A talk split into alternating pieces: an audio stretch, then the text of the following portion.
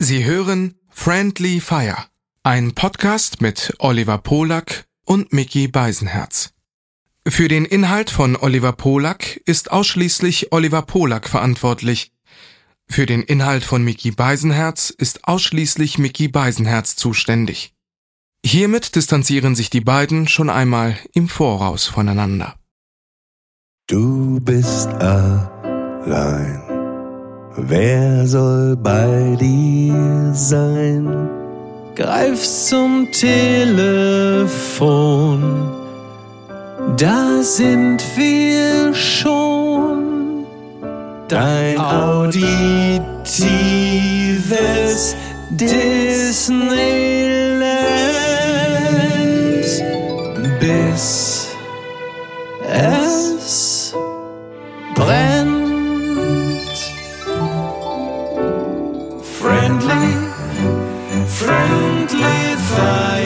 friendly, friendly fire, friendly, friendly fire, friendly fire, friendly fire. You must understand how the touch of your hand makes my pulse react. Makes my pulse react. Ist das jetzt? Yeah, that it's only the thrill of boy meeting a girl, opposites attract. It's physical, it's logical. You must try to ignore that it means more than that. Ist das äh, Opposites Attract? Ist das Paula Abdul oder was ist das? Nee, Okay. beim nächsten Satz weißt du es dann. Oh, oh, what's love Ach so, got natürlich. to do, got to do with it? Na gut, das ist jetzt dann tatsächlich wirklich nicht mehr so schwer. Ja, Tina Turner, ne? Äh, als wir da letzte Woche in Hamburg äh, im Camp Nagel aufgetreten sind und es dann plötzlich aus den Rängen hieß, Tina Turner ist tot, das war dann echt nochmal so ein, war echt nochmal so ein kleiner Downer. Es ist interessant, weil was ist da dann in dem Moment eigentlich passiert? Also in dem Moment, in dem du erfährst, dass Tina Turner gestorben ist, so, so ein bisschen pseudophilosophisch, stirbt in diesem Moment natürlich auch wieder ein bisschen deiner Kindheit, aber vor allen Dingen auch einer Gewissheit. Also genauso wie in dem Moment, als die Queen gestorben ist, ist in dem Moment, wo du hörst, Tina Turner ist tot, da bricht natürlich ein gewaltiges Stück der Kindheit und der Jugend weg dahingehend, weil jemand wie Tina Turner ja immer schon da gewesen ist. Sie war, also Zeit meines Lebens war Tina Turner immer da und sie war auch immer irgendwie in derselben Verfassung. Also wahrgenommen haben wir sie ja, glaube ich, beide als Kind mit diesem äh, interessant, ich sage es jetzt mal bewusst abfällig, mit diesem spektakulären Mob auf dem Kopf und war ja auch, also es gibt, glaube ich, keine äh, Männertanzgruppe in den 80ern und 90ern, die auf Silberhochzeiten oder äh, Betriebsfesten ohne eine Tina Turner Parodie ausgekommen sind. Und, und diese, diese Frau ist plötzlich dann einfach nicht mehr da, weil sie f- völlig in Anführungsstrichen richtigerweise mit 83 Jahren gestorben ist. Weil mit 83 kann man ja durchaus auch mal aus dem Leben treten. Aber das ist schon, also jetzt mal nur so auf der, nur auf der statistischen Ebene alles, schon, ja, hm. ja, seltsam alles auf jeden Fall. Naja, es ist irgendwie, das ist ja interessant. Also ich wollte jetzt eigentlich sagen, es ist so, als wenn man sagen würde, ja, es gibt plötzlich keine Coca-Cola mehr, ne? Also so eine so eine feste Größe, was immer da war, ist weg. Aber es, pa- es stimmt ja nicht so richtig, weil das wäre ja, wenn der Name Coca-Cola weg ist oder der Gründer und Coca-Cola kannst du ja immer noch trinken und Tina Turners Musik kannst du auch immer noch hören, aber Ja. aber man man hat halt so eine Ehrfurcht oder so einen Respekt vor vor so einer krassen Person wie ihr, Ja. die äh, ja auch nochmal eben, ich bin glaube ich nicht der Erste, der das feststellt, diese krasse, bewegende, auch teilweise äh, schreckliche Lebensgeschichte hatte, Ja. wie sie äh, von äh, Ike Turner unterdrückt wurde auch und wie sie sich da befreit hat und irgendwie ihr Glück offensichtlich mit diesem, äh, das war geil. Ich war in Köln ja äh, am Tag nach der äh, oder ein oder zwei Tage und dann war Titel Express natürlich ne in Ach Gott. Natürlich. In Köln fand Tina Turner ihr Glück. das ist so, das ist so wirklich, ne? Die fragen sich immer nur so, was hat das mit Köln zu tun? Ne? Da muss ein Köln-Bezug, ja. Ist die, so die gehen bei, bei so, Toten erstmal heute unbedingt für die Bühne heute Abend, ja. Das muss man ja dazu sagen. Wir werden ja heute Abend gemeinsam in München auf der Bühne sein, bitte unbedingt merken. Mach dir eine das, Notiz. Ja, das, das ist so ich witzig. mir nicht. Das kann ich. Nee, es war aber wirklich das, wo wir immer drüber. Du hattest ja diese Geschichte mal 9-11 und du hörst irgendwie Radio Herne. Ja, ja. Und dann, und dann ja. irgendwie ein Typ, was bedeutet das für Kastrop Rauxel? Wo du immer denkst so. Ja, Wahnsinn. Ja, aber das ist, aber, aber beim, beim Express ist es wirklich so, das, das Stumpfe. Ich meine, die beste. Express-Geschichte, die ich eigentlich habe, ist, es gibt diesen Expressverkäufer. Ne? Ja. Und äh, wir reden hier gerade vom Jahr 1998 und der hat dann abends immer schon die neue Ausgabe und es ist dann am Brüsseler Platz durch mhm. die Kneipen, kam immer ins ja. Heilmackenreuter. Ne? Und sein Spruch mhm. war immer, Steffi Grave schwanger, Steffi Grave schwanger.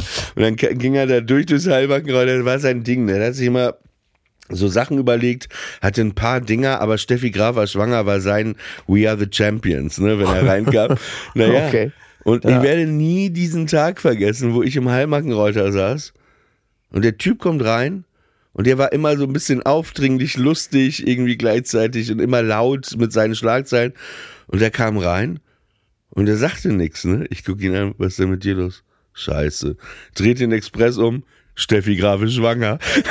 Er war traurig. das war wirklich ah. die beste Pointe, die beste Pointe der Welt, als der Typ reinkam, echt. Das war äh, wirklich äh, der helle Wahnsinn, echt. Ja, manchmal, manchmal, die erfüllen sich die Sachen. Das ist so ein bisschen so wie ich mal im bei mir damals im Radiosender äh, durch äh, irgendwie im ersten Stock rumlief, dann trifft man ganz viele äh, Kolleginnen und Kollegen da auf dem, auf dem Flur, auf dem Gang, auf der Treppe. Und dann hatte ich so einen schwarzen Anzug an und war sehr schick gekleidet. Und dann, dann kam so eine Kollegin, es war so ein Mittwoch, ja, Mittwochmittag. Wie siehst du denn aus? Ist deine Oma gestorben oder was? Ja. Oh. Das, das, das war, ja, ja, aber ja. das ist dir passiert oder einem Kollegen? Ist mir, ist mir passiert, ist mir passiert. Es war damals, also die, die Mutter meines Vaters, nicht Oma Lore, sondern Oma Hilde. Und ich trug halt einfach einen, einen schicken schwarzen Anzug mit Krawatte. Und dann kommt die Kollegin so jubilär, was ist mit dir los? Deine Oma gestorben oder was? Ja. Oh, ähm, das ist jetzt natürlich, also, ja, das ist mir jetzt. Äh, Wie Leute dann auch immer so betreten sind, als ob sie da was ganz Schlimmes gesagt haben, wo man auch sagen ja, ja. kann, ey, Alter, ist doch alles in Ordnung, ne? Da merkst du so ja, diese, dieses tief katholische Schuldgefühle, die, die stimmt, in, in stimmt. diesen Menschen drin sitzen. Also, man kann ja sagen, ey, so, äh, so, äh, äh, äh, ist ja auch schon passiert, dass man jemand sagt, Mensch, du hast ja richtig abgenommen, richtig toll. Nee, ich habe Krebs, ich mache gerade eine Chemo. Ja, ja. oh Gott, oh Gott, oh Gott. Ja, was ist dein Geheimnis? Was ist dein Geheimnis? Ich habe äh, Bauchspeicheldrüsenkrebs. Ah ja. Vielen Dank. Nochmal zurück zu Tina Turner. Ich hatte dann im Nachgang, habe ich dann unter anderem ein Video gesehen, da war Tina Turner damals bei Larry King, irgendwann Ende der 90er. Und da siehst du, also es ist nur so ein, ach weiß ich, also in dem Falle jetzt nur so ein drei Minuten oder vier Minuten, da spricht sie darüber, warum sie in Europa lebt, warum sie in der Schweiz lebt und so ein bisschen, wie sie in den USA wahrgenommen wird. Und dieses Video offenbart wirklich diese, diese komplette, also die fächert so diesen ganzen, diese ganze Persönlichkeit Tina Turner nochmal vor allem auf, wo du siehst, was für eine kluge, charmante, witzige, warmherzige Person das gewesen ist. Du siehst sie und du verliebst dich total in diese Frau und denkst, Wahnsinn, was für ein, was für ein Wahnsinnscharakter. Und klar ist man traurig, wenn man dann ähm, daran denkt, dass diese Person äh, nicht mehr lebt. Aber das ist ja nun mal äh, nach allem, was wir wissen, äh, das äh, Schicksal, das uns alle früher oder später ereilen wird. Übrigens ähm, immer wieder erstaunlich, wenn man hier aus dem Hotelzimmer auf den Promenadenplatz blickt, dass ja immer dieses Monument für Michael Jackson ist. immer denkst, also es ist schon spektakulär. Also für jemanden, der, er ist ja nicht rechtskräftig verurteilt, aber es deutet ja nun vieles darauf hin, dass der Mann äh, sich an Kindern vergangen hat. Aber hier wird ihm einfach mal fröhlich ein Monument gebaut. Ja. Was für mich persönlich übrigens total okay ist. Ja, ich, ich, will, ich will das gar nicht verurteilen. Ich finde es nur, finde es erstaunlich. Ist aber für mich auch immer ein bisschen der Beleg, dass ähm, einer, also R. Kelly ist rechtskräftig verurteilt, ja. Das ist alles auch total gut und richtig. Aber es beschleicht mich manchmal in solchen Situationen auch der Verdacht, dass äh, das Övre nur groß genug sein muss, damit zumindest die soziale Sanktionierung nicht so heftig ausfällt. Denn Michael Jackson Songs werden ja immer noch im Radio gespielt. Bei R. Kelly ist das jetzt nun nicht der Fall. Und da ist vielleicht das Werk einfach zu groß, um ihn ähm, zu gut, postmortem einmal durchzukämpfen. Ja, und zu gut, zu gut. Einfach. Vielleicht auch, weil es ja so, ein, so eine, äh, ähnlich wie, also jetzt anders als bei Tina Turner, aber trotzdem, das dass es ja auch eine kollektive musikalische Erfahrung bei Michael Jackson gibt und die aus unser aller musikalischen Herz und Hirn rauszureißen, weil es diese persönlichen, mitunter ja auch schlimmen Verfehlungen gegeben hat oder mutmaßlich gegeben hat, das wäre dann als Schritt einfach zu heftig, weil es für uns alle bedeuten würde, wir würden da auch einen Gutteil unserer Kindheit einfach tilgen oder unserer musikalischen Früherziehung und Sozialisation. Ist ja die, die, die, die Frage der, der Menschheit. Kann man die Kunst vom Künstler trennen? Das ist ja die Frage, die ja, ja. nie auch nicht beantwortet werden kann. Ne? Also, Lässt sich aber ich kann das zum Beispiel oft. Ne? Also ich, ich trenne bei dir zum Beispiel deine Kunst von dir als Privatperson, sonst könnte ich ja gar keinen Kontakt mit dir haben. Das ist absolut richtig. Das ist absolut richtig. Und da bin ich, bin ich Kunst ist in dem Zusammenhang auch echt ein großes Wort. Wollte ich, wollte ich mal kurz angemerkt haben. Aber ja, äh, also. Naja, aber, war, aber du bist doch Künstler. Wie würdest du das denn sonst nennen, was du machst? Äh, ja, weiß ich auch nicht. Ich, Unterhaltungshandwerker ist doch auch schön, oder? Gesundheit. Ich habe was Schlimmes aus dem Reflex gemacht. Ich habe genießt und dann war da ein bisschen Rotzes aus der Nase auf meine Hand. Was hast du gemacht? Hast du dir äh, am Dödel rumgespielt oder was hast du jetzt gemacht als Reflex? Was äh, sehr witzig ist, ist, dass du äh, so genießt hast, dass offensichtlich dein WLAN äh, in deinem Hotelzimmer, wo du gerade warst, einfach abgeschaltet worden ist. Also du musst dir vorstellen, ich sehe dich ja hier in dieser kleinen Kachel als, äh, als Bewegtbild. Und in dem Moment, wo du genießt hast, da ist das Bild in einen Freeze gegangen, weil die Erschütterung durch dein Niesen offensichtlich so groß war, dass das WLAN bei dir im Hotelzimmer einfach, äh, du hattest dann so, soll ich es dir mal vormachen? So, das ist das Bild, was ich gerade hatte.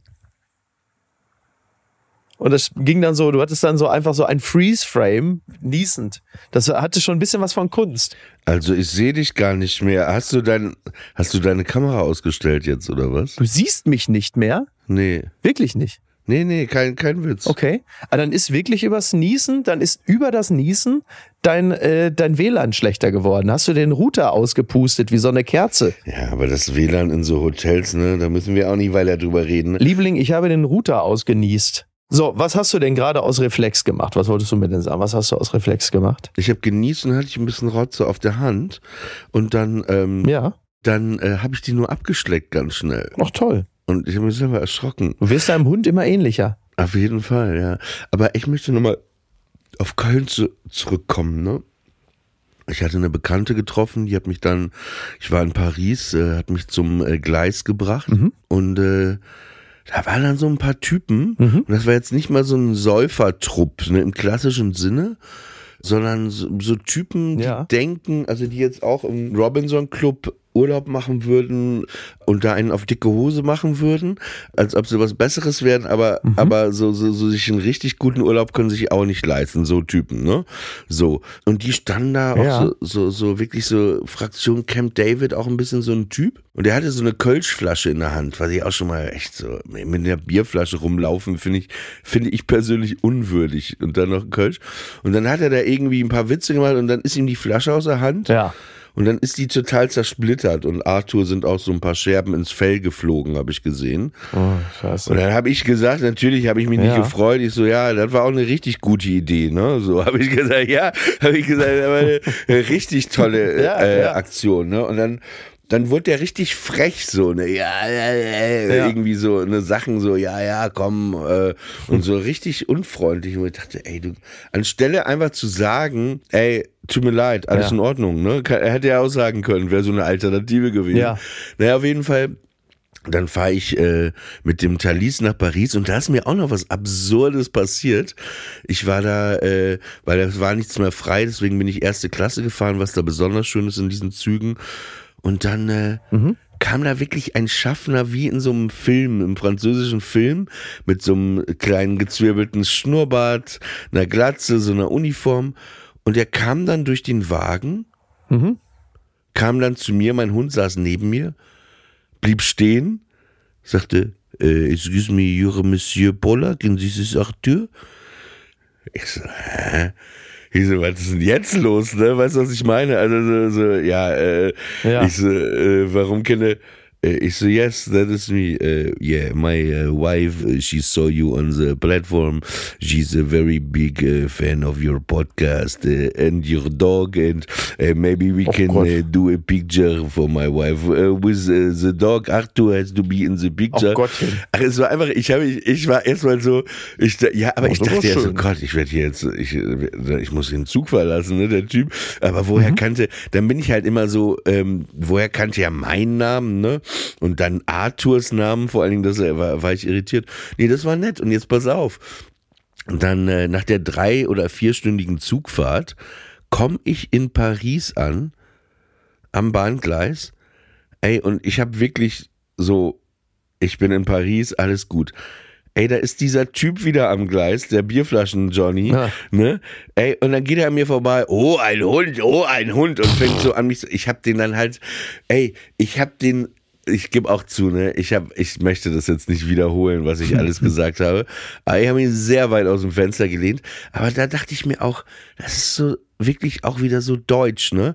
Die grauen Wolken, die du eh schon über dir mit herträgst, dass du die sogar mit nach Paris nimmst, oder? Also, ey, wo du denkst so, ey, also wirklich, ich hätte ja, ich, ich habe das komplett vergessen, weißt du, was ich meine? Äh, null, aber der, dieser Typ kommt Ja. dann wieder um die Ecke, wo du denkst so, ey, Alter, was willst du von mir? Du hast doch die Bier, wa- was für ein kleines. Ja, ja, diese negative, diese negativen Vibes, das muss man dann irgendwie auch wollen, ne? Dass man sagt, so, das muss man jetzt dann auch unbedingt ausleben. Vor allen Dingen, gerade wenn du äh, in Paris bist, dann steigst du da aus dem Zug, da machst du einmal wie a Sketch, schiebst es einmal beiseite und sagst so, jetzt haben wir hier wieder Clean Sheet und gut ist. Aber offensichtlich nicht. Übrigens, was dieses ähm, eine Reaktion angeht, da hatte ich, äh, das hatte ich auch gestern oder so. Da lief ich bei mir äh, in Hamburg durch die, wie sagt man so schön, durch die Hood und äh, ging dann äh, so eine gepflasterte Straße entlang und zu meiner Linken, während ich eine Straße überquerte, war da irgendwie so ein, so ein BMW. Und plötzlich siehst du hinten, da gehen die weißen Lichter an, da will dann jemand zurücksetzen, eine Frau mittleren Alters am Steuer, die also wohl nicht gesehen hat, dass ich hinter dem Auto herging und sie legte den Rückwärtsgang ein und fuhr also mit einem ordentlichen Tempo machte sie also sofort die Bewegung nach hinten, so dass ich einen kleinen Satz nach vorne machen musste, um nicht einfach umgemetert zu werden. Und dann ähm, gehe ich so um das Auto rum, das ja nun jetzt so drei, vier Meter zurücksetzte, guck so durch die runtergelassene Beifahrerscheibe rein ins Auto und mal sah natürlich so wie so ein Rurier, sag mal, äh, mal wie wie- so, wie wär's denn mal mit gucken?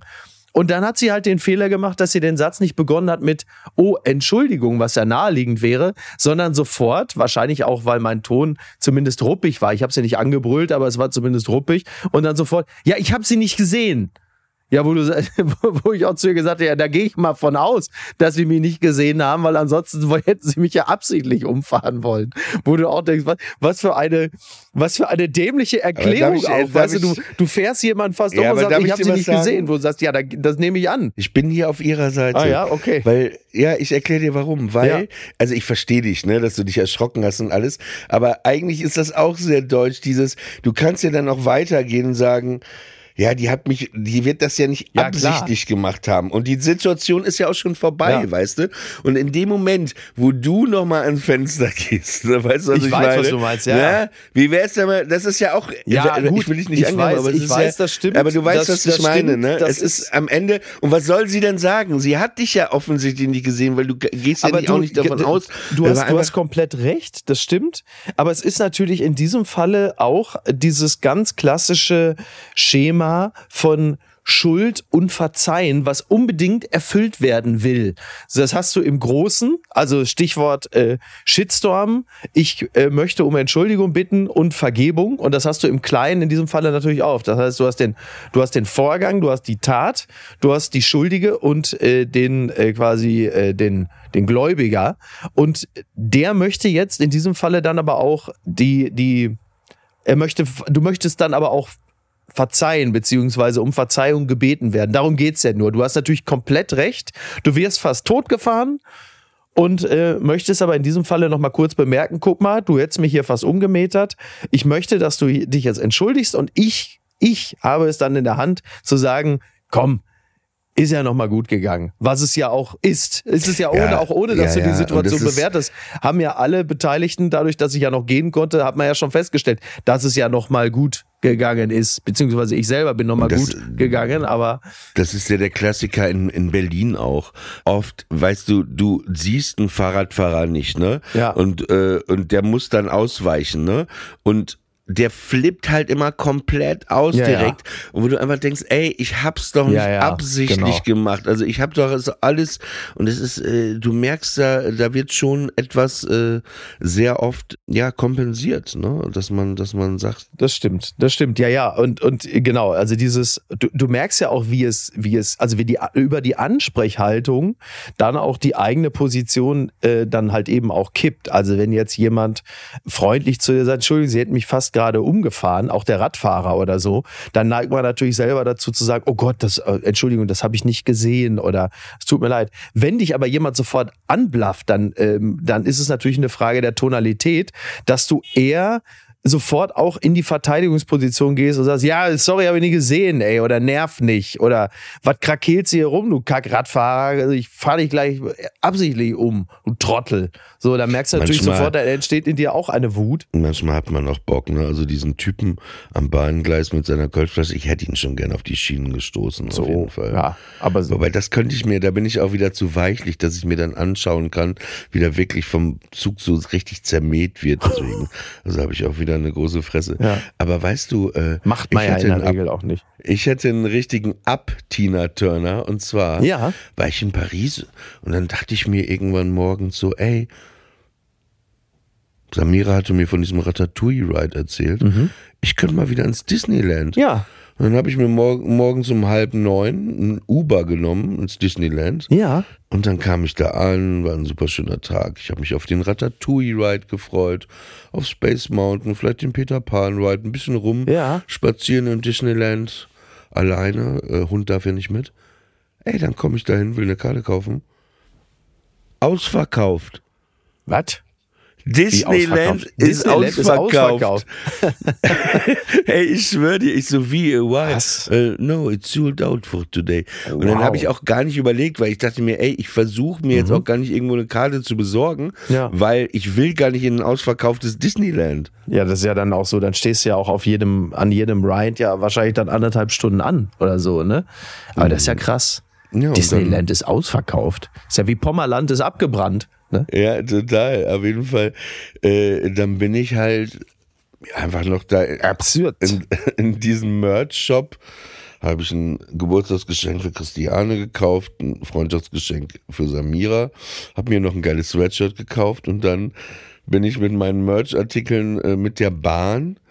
Das war mein einziger Ride an dem Tag. Aber auch ein bisschen, auch ein bisschen räudig eigentlich, ne? Dass sie sagen, pass mal auf, du kommst nicht in unseren Park rein, aber hier kannst du mal schön bei uns in den Merch-Shop gehen, kannst noch ein bisschen unser Merch kaufen, du Hiopai. Ja. Ist ja irgendwie auch nicht so ganz Sinn der Sache. Aber da haben sie mit mir auch den, genau den richtigen gefunden, der natürlich auch drauf reinfällt. Ne? Also was heißt reinfällt? Ja, Ich ja. bin, ich bin, ich bin Ich liebe Disney. Ich, ich gebe zu. Ja, ja ich, ich wollte mit, ich wollte mit, äh, mit Pippa ja auch unbedingt mal dahin. Ich wollte mit ihr sowieso äh, nach Paris. Ich meine, da haben wir uns ja letztes Jahr ja auch gesehen. Mhm. Aber äh, darüber hinaus auch mal dann äh, so direkt mal ins Disneyland. Aber wenn ich man da einen Tipp für dich. ja, Kauf, dir, kauf dir vorher eine Karte. ja, schlauer ist das, ja. Aber das denkt man doch auch nicht, oder? Dass du da hinkommst und es Disneyland ist ausverkauft. Ist ausverkauft. Das finde ich, äh, finde ich auch relativ spektakulär, ja. Da, da, rechnet man ja wirklich Aber dann mit. hatte ich, dann hatte ich einen schönen Moment, dann bin ich einfach zurückgefahren Mhm. mit der Bahn äh, nach äh, äh, Paris in, ins Center und dann bin ich, habe ich meinen Hund geholt und dann wollte ich, das war so Frühabend, Sundowner, dachte ich, gehe ich ins Café de Flore. Ja. Und äh, da ist ja manchmal echt eine lange Schlange, ey, da standen 40, 50 Leute. Ja. Und dann dachte ich, boah, jetzt in die Schlange stellen, ist auch gut. Und dann war da aber, ich mittlerweile, da war das dann irgendwie ganz geil. Das war dann so Wiedergutmachung, Reparationszahlung. Ja. Der eine Kellner, irgendwie, der hat mich wiedererkannt und sagte dann zu dieser Frau, die die Leute platziert, no, no, this man. Äh, dann hat er einfach draußen, da war ein Tisch frei. Oh, fantastisch. Dann musste ich nicht in die Schlange. Und dann dachte ich, Ja, das ist doch, aber das ist doch, das ist doch im Grunde genommen der ultimativ erstrebenswerte Zustand, oder? Ich hatte das, ich Total, total. oder? Das war ein Ja. Kick. Ey, das hat mich so glücklich gemacht, aber weil es auch nochmal das bestätigt, was ich über die, diese Kellner denke. Also diese Kellner, die einfach äh, Aufmerksamkeit äh, ist auch das Stichwort, einfach sehr aufmerksam sind in ihrem Beruf, den sehr ernst nehmen, aber ihre Gäste auch äh, irgendwie wiedererkennen und dann sagen, nein, das ist mein Gast, äh, bitte Tisch drei, der muss hier nicht warten. Aber das ist doch, das ist doch auch eigentlich das, äh, wonach der, der, der Mensch als soziales Wesen zumindest in seinem tiefsten Inneren strebt, danach erkannt zu werden. Also entweder in seiner, vor allen Dingen in seiner Eigenschaft, aber auch als Individuum überhaupt. Also gar nicht im Sinne von jetzt, guck mal, da ist ein Prominenter, sondern im Sinne von, ich kenne den. Du, ich weiß, wer du bist. Ich nehme Notiz von dir. Du hast bei mir eine Kontur. Du bist von Wiedererkennungswerten. Deswegen, und dann kommt natürlich Punkt Nummer zwei. Du bist jetzt auf dem Affenfelsen hier. Äh, Du wirst jetzt ein paar Etagen nach oben geleitet. Du darfst da Platz nehmen.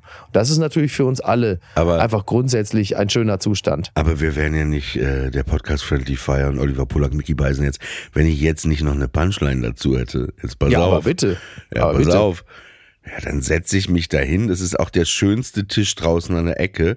Einfach. Ja. Nee, ich, der Kellner weist mich halt dann hin, sagt, äh, und die Frau, kannst du da hinsetzen? Setze ich mich hin, sitzt da so ein Paar. Ich sag noch nicht, aus welchem Land sie kommen. Ich Ey. ahne es. Dann guckt die, no, uh, you cannot sit here. You, there is a queue. You have to go in the queue and you have to wait there. Ach, wirklich? So, ey, wo ich denke, Obwohl ey, der Kellner schon gesagt hat, ey, kannst das hatten die ja nicht mitbekommen, aber Ah, trotzdem, ja. wo ich einfach denke, ey, was arbeitest du jetzt hier oder was? Also, weißt du, was ich meine? Mhm. Ja. Und dann habe ich aber ich auch richtig asozial. Ich so, ähm, no, no, it's uh, it's okay. Uh, the waiter told me to sit here. I'm a regular. Mm, I'm, I'm a regular ist natürlich I'm not super. a tourist. Ja, ja, aber ich, ich gebe auch zu voll Asi, ich fühlte mich voll so, es war so geil, einfach eben was du, aber genau du hast es sehr gut ähm, mal wieder beschrieben. Die, ich gebe, also eben nicht als Prominenter oder so, ne, weil man einen Podcast hat oder so, sondern dass du schon mal da warst und irgendwie etwas hinterlassen hast, dass diese andere Person sagt, hey Mensch, ich erinnere mich an ihn und ey, nee. Und auch, auch diesen Schritt macht, äh, der muss ja nicht sagen, äh, nee, hier, so, ne? Also, we weißt du, was ich meine? Also einfach, einfach sehr, äh, Genau, ja, ja. sehr aufmerksam, aber darum geht's ja auch. Das sind ja, doch, ja, absolut. ist, ist das nicht, was das Leben so, so äh, gut macht? Dieses, wenn man genau diese Art der Kommunikation und Höflichkeit und Aufmerksamkeit. Und es ist ja auch Zugehörigkeit, ne? Es geht ja ja in diesem Zusammenhang ja auch um Zugehörigkeit. Also jetzt in dem Sinne funktioniert ja quasi das Café de Flore wie ein, eine, wie die Gesellschaft an sich. Also Zugehörigkeit, das Gefühl, willkommen zu sein, als Individuum geschätzt zu werden. Das sind ja all die, sind ja all die Versatzstücke im Kleinen, wie es im Großen ja auch immer gelingen soll. So. Mhm. Dass man, dass man auch geschätzt wird als Individuum. Und deswegen heißt es, komm her, äh, wir kennen dich, setz dich da mal hin. Und was, äh, was, das was Auch, was auch noch Magie ist, wo ich drüber nachgedacht habe, sind ja diese, ich weiß nicht aus was für Material die so gebunden sind, diese Stühle ja. in Paris, diese Außengastronomie, ne? Das ist irgendwie so ein. Ach, ist das dann äh, so Korbgeflecht? Ja, ja, sowas. So, ja, ja, genau. Äh, der Stuhl an sich. Und diese Stühle sind echt Magie, weil die sind auch ein bisschen tiefer als normale Stühle. Die sind nicht so ganz hoch. Ja. Und irgendwie haben die immer was, dass man in einer sehr guten Sitzposition ist. Und ich bin gestern ja schon in München angereist und ey, dann guckst du draußen die Außengastronomie, Außengastronomie. Ich finde, es gibt nichts Grauenvolleres auf der Welt wie Bierbänke. Ey, ich hasse ja auch, ich verachte ja auch Biergärten, ne? Ja. Aber wenn jemand sagt, oh toll, jetzt im Biergarten bei dem Wetter, ekelerregend. Ey, ich finde, es ja. gibt nichts Unwürdigeres auf der Welt, als eine Bier, auch auf einer Bierbank zu sitzen, ne? Mit so einem Bierkrug nebeneinander, wie so Tauben nebeneinander aufgereiht.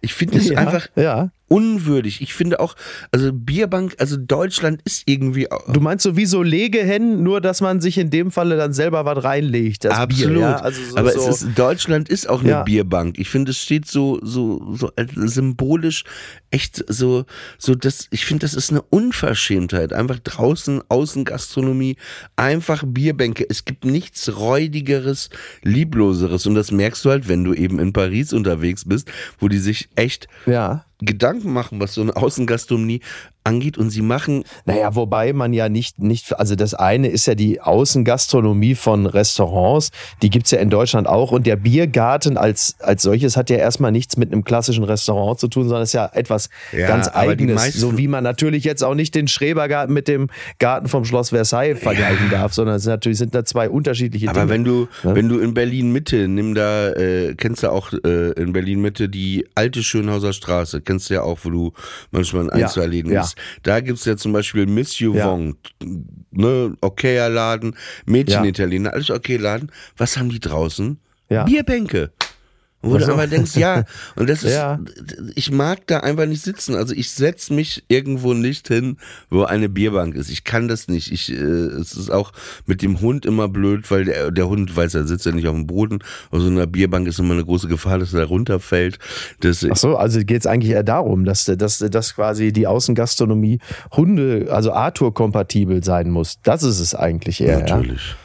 Was ja, was ja okay ist, was ja völlig okay ist. Aber ähm, ich finde Biergärten äh, offen gestanden gar nicht so schlecht. Ich bin zwar echt selten da, aber ich gerade in München finde ich es hat aber vermutlich auch damit zu tun, weil es dann natürlich auch das entsprechende Wetter ist. Das finde ich eigentlich ziemlich nett. So, mich da so hinzusetzen, von mir aus auch mit einem, von mir aus auch mit einem Hellen in der Hand. Aber ich glaube, da geht's dann wirklich um das Gesamte, dass das Wetter halt einfach gut ist. Also das Unwürdigste, an was ich mich erinnern kann, das ist, ähm, da wirst du dich möglicherweise auch noch dran erinnern, das muss gewesen sein, zwei, was, 2020? Ja, wahrscheinlich. Ja, man kommt, nee, 22, man kommt ja langsam wirklich komplett durcheinander.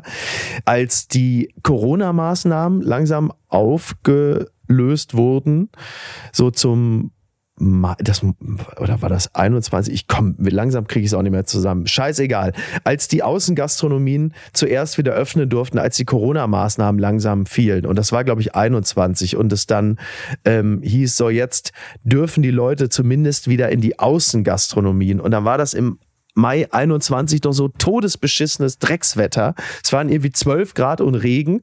Und dann hattest du so Deutsche, die mit ihren Gore-Tex-Jacken mehr oder weniger sofort die Außengastronomien gestürmt haben, um dann einfach da draußen auf so Bierbänken zu sitzen und bei 11 Grad und Regen endlich wieder so ein, so ein, äh, so ein Becks aus so einem langen, beschissenen Glas in der Systemgastronomie zu trinken. Und du denkst, also so sehr haben mir die Maßnahmen wirklich nicht zugesetzt, als dass ich jetzt allen Ernstes bei diesem Kackwetter mich da draußen in so eine Außengastronomie auf so eine Bierbank setze. Das war so der Moment, wo ich dachte, okay, jetzt wird's wirklich, jetzt wird's wirklich schäbig. Das, das, das, das, das ist für mich so der Inbegriff von fieser Auto Außengastronomie. Also ich mache hiermit einen Aufruf an unsere Friendly Fire Hörer. Ich erwarte von euch Solidarität. Ab jetzt keine Läden mehr, wo Bierbänke sind. Ne? Gehen wir nicht mehr hin. Finde ich gut.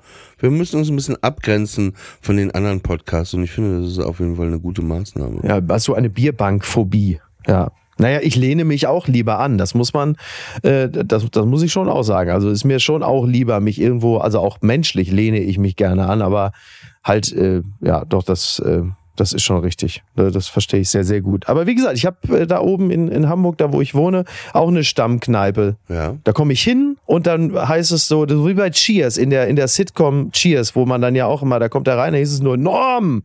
Und da habe ich es jetzt auch schon erlebt. Ich komme da hin, dann wird kurz mein, also freundlich mein Name gerufen und dann kommt einfach das, was ich da immer konsumiere. Und dann sitze ich da, lese mein Buch und denke, guck, siehst du, hier fühle ich mich wohl. Magst, magst du deinen Namen eigentlich? Den Abkürzungen? Also hast du dich einfach dran gewöhnt oder? Den, du meinst den Spitznamen, den Spitznamen oder den Spitznamen. Geburtsnamen? Äh, ja, total. Absolut. Also da habe ich nun wirklich überhaupt gar kein Problem mit. Und den werde ich jetzt ähm, vermutlich auch nicht mehr ändern. Also man könnte ja jetzt sagen, äh, für einen, für einen Mickey bin ich eigentlich schon viel zu alt. Aber äh, dafür ist es ja, dafür ist es ja nun jetzt wirklich zu spät. Und äh, ich glaube, äh, in einer Zeit, in der wir auf eine Generation zusteuern, in der die Opas Kevin und äh, äh, was weiß ich, äh, Shanice heißen, da ist, glaube ich, äh, so ein Rentner namens Mickey äh, das geringste Problem. Aber M Mickey Rourke, äh, Mickey Mouse, äh, Mickey ja. Krause, also ich finde, so. da hast ne, du schon... Das ist doch ein interessantes... Das, aber du sagtest gerade, äh, äh, du lehnst dich auch gerne an, ne? Also was mhm. Stühle angeht, aber auch was Menschliches angeht. Kannst du dich denn auch fallen lassen? Das, das hängt ja mal davon ab, wie man das definiert. Ne? Also was bedeutet das fallen lassen? Bedeutet das heulen, also weinen oder was, was bedeutet das? Na, alles so, so, so einfach Kontrolle abgeben, dich öffnen, dich offenbaren, Vertrauen. Ja, das, ähm, das, das kann ich auf jeden Fall.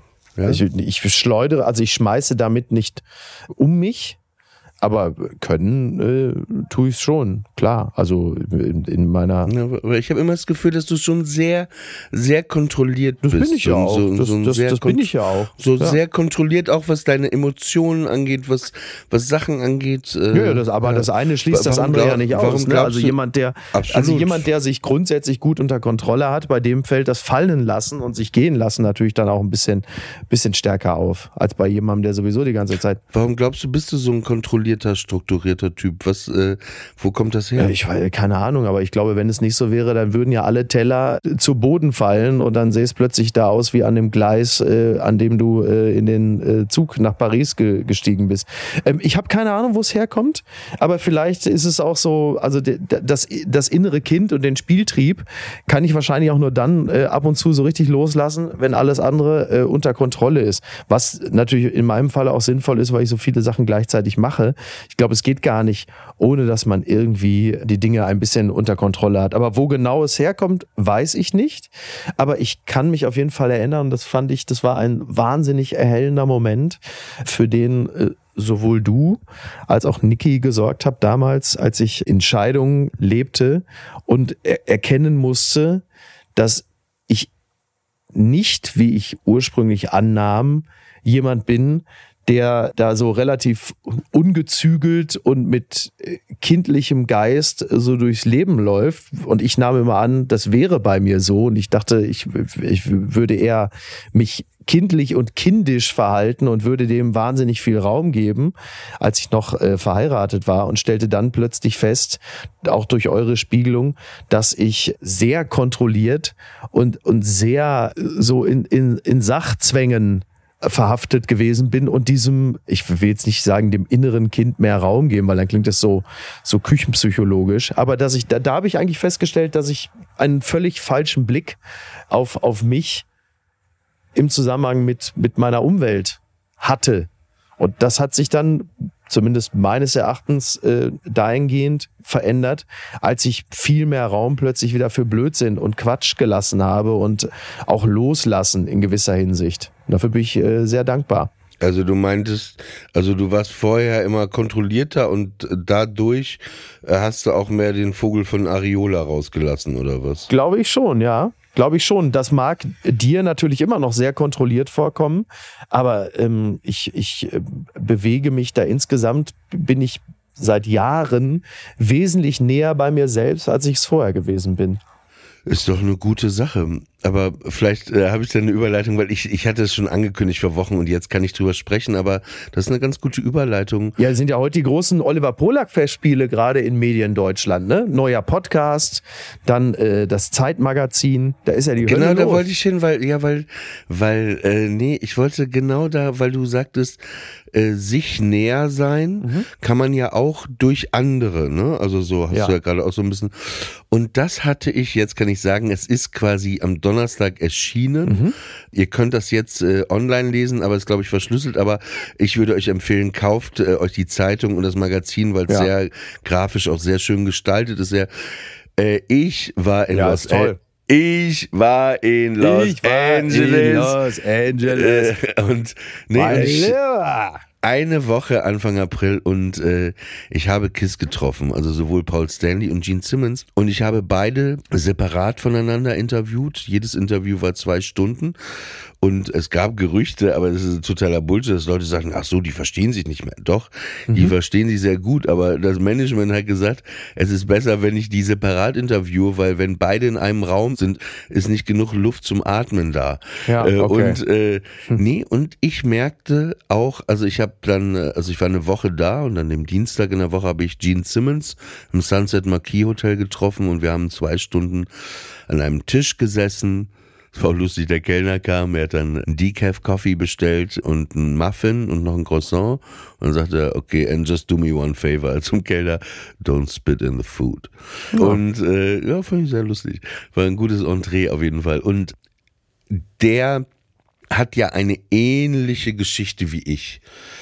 Äh, seine Mutter war auch im KZ, mein Vater ja auch und eben auch jüdisch, ne? Und dann und irgendwie auch dieses popkulturelle dies, das, jenes. Und ich merkte einfach, wir haben uns einfach sehr, sehr gut so verstanden. Der hat sich sehr Ja. geöffnet, sehr geöffnet. Und es gab sogar eine Stelle, wo er geweint hat sogar. Also der hat sich wirklich krass, es war eben nicht dieser Gene Simmons, ne, wo man denkt immer, der immer nur coole Sprüche macht und so, sondern der hat sich wirklich äh, sehr geöffnet. Das war so eine Stelle, da geht es um Chuck Berry und Rassismus und so. Es hat ihn sehr bewegt, um eine äh, Filmszene aus Kill a Mockingbird, die er nochmal beschrieben hat. Und äh, sich wiederfinden oder wieder äh, gespiegelt finden oder sich aufgehoben fühlen. Und ich hatte echt das Gefühl, ohne jetzt so ein Fantum, ne, ich kannte das wirklich ausblenden, dass ich die interessant finde. Und ich finde auch Paul Stanley, also den, in den bin ich ein bisschen verknallt, ne? aber Gene Simmons finde ich jetzt, also auch eine coole Figur, aber ich fühlte mich dem total nahe. Auch vielleicht durch die, Ja. die ähnliche Geschichte, durch diese ähnlichen Emotionen, die Gedanken, die man geteilt hat. Und es war sehr interessant. Und dann paar Tage später war es eben so, dann ähm, habe ich auch nochmal Paul Stanley getroffen und es war ähnlich. Also bei da ist es nicht so, dass äh, die Mutter im KZ war, aber seine Mutter ist, äh, er ist ja halb Deutscher. Seine Mutter ist ja Berlinerin, die ist in der Joachimsthaler Straße in Berlin-Charlottenburg an der Seite vom Kudamm aufgewachsen. Und seine Mutter mit den Eltern, die konnten halt gerade noch entkommen über Amsterdam. Ne? Die haben es gerade noch geschafft, aber der hatte auch ein sehr, sehr krasse äh, Verbindung zu der Geschichte. Und ich hatte irgendwie, das war so, als ob ich irgendwie zwei Verwandte treffe. Also es hört sich echt so blöd an, Ja. ne? aber es war wirklich, und nicht, weil ich mir das jetzt einrede, so wie wenn du im Kino sitzt, eine Marlboro-Werbung guckst und du denkst, du bist der Cowboy. Weißt du, was ich meine? Und ich glaube, der Typ, der John Lennon erschossen hat, hatte auch so was ähnliches gesagt wie ich treffe jetzt, treffe jetzt einen Ver- Verwandten. Ähm, aber ja, Ich treffe jetzt einen Verwandten. Meine Mutter. John Lennon ist meine Mutter. Ich hasse meine Mutter. Nein, auf jeden Fall, das war richtig gut. Aber was besonders war, also beide Gespräche sind ineinander gewoben und äh, jetzt ist es, äh, wie gesagt, eine Titelgeschichte, neun Seiten im Toll. Heft diese Woche. Und was halt besonders war, und das war für mich alles, also wirklich alles und vielleicht mit das Schönste, was ich je in meinem Leben erlebt habe, weil dann war es halt so, das ist halt so eine Interviewreihe, die mache ich jetzt. Das ist nicht nur ein Interview, die das wird ja. regelmäßig sein, das heißt Oliver Polak trifft. Und äh, dann war es so nach dem Interview mit Paul Stanley, war es so, dass wir einen Termin hatten für ein gemeinsames Fotoshooting und das war beim Proberaum. Und nach dem Foto, dann haben wir das Fotoshooting gehabt und nach dem Fotoshooting war es so, dass die halt im Proberaum mit Eric Singer und äh, Tommy Thayer, mhm. äh, den anderen beiden, äh, ihr Set äh, durchspielen wollten, Generalprobe, weil sie ihre Tour gerade paar Tage später dann ihre Welttournee in Südamerika starteten. Ja, da waren dann, ich war da in diesem Proberaum und da waren dann noch zwei, drei Techniker, Roadies und noch eine vom Management und äh, ja, und dann äh, sagte Paul Stanley, äh, fragte, ob ich nicht bleiben will. Ey, und ey, dann saß ich in einem Sessel, wirklich drei Meter vor denen, die standen vor mir. Ey, dann und ich durfte dann einfach in diesem Sessel vor denen zwei Stunden sitzen bleiben und die haben ihr komplettes Set einfach durchgespielt. Und ich gebe zu, als sie anfing mit Detroit Rock City, musste echt leicht anfangen zu weinen, weil das so, das war einfach so ein krasses Gefühl. Ich weiß ja nicht.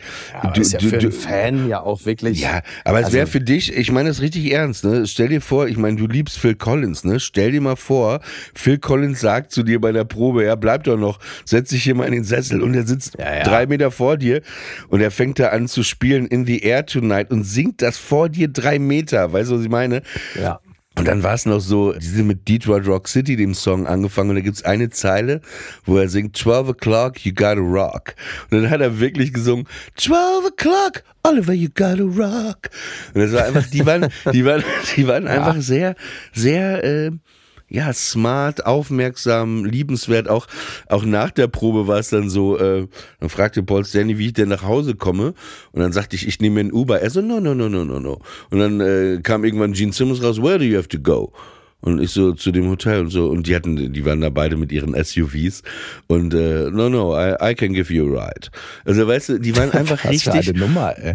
Ja, ja, aber die waren einfach total irgendwie, aber ja, offensichtlich auch da wieder, ne, wo wir vorhin drüber geredet haben, in dem Café mit dem Kellner, irgendwie manchmal passt es oder man hat einen höflichen Umgang, aber ich finde eh, dass Amerikaner auch eine Grundhöflichkeit haben in ihrer Kommunikation.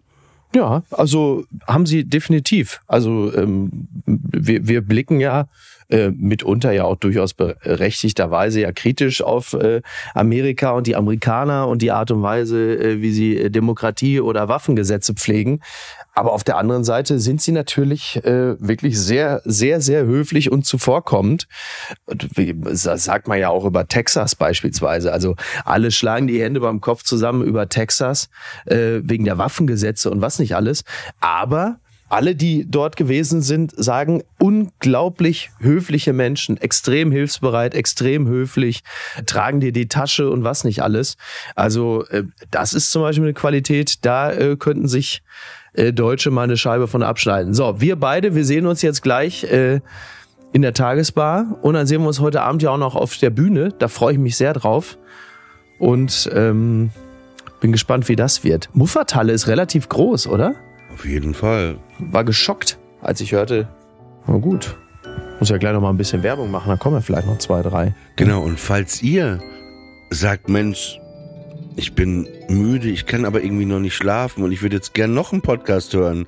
Und ich habe quasi zum Aufstehen schon, also es ist quasi Mickey, weckt euch auf. Ja. Ich bring euch ab jetzt immer ins Bett dann äh, könnt ihr mal, wenn ihr Bock habt, in meinen neuen Podcast reinhören. Enter Sandman, Einschlaf-Podcast, unter anderem mit Samira El-Wazil, Anna Dushime und Hannah Marahil. Genau. Und äh, ja, ich würde sagen, wir gehen gleich Kaffee trinken, ne? So machen wir das.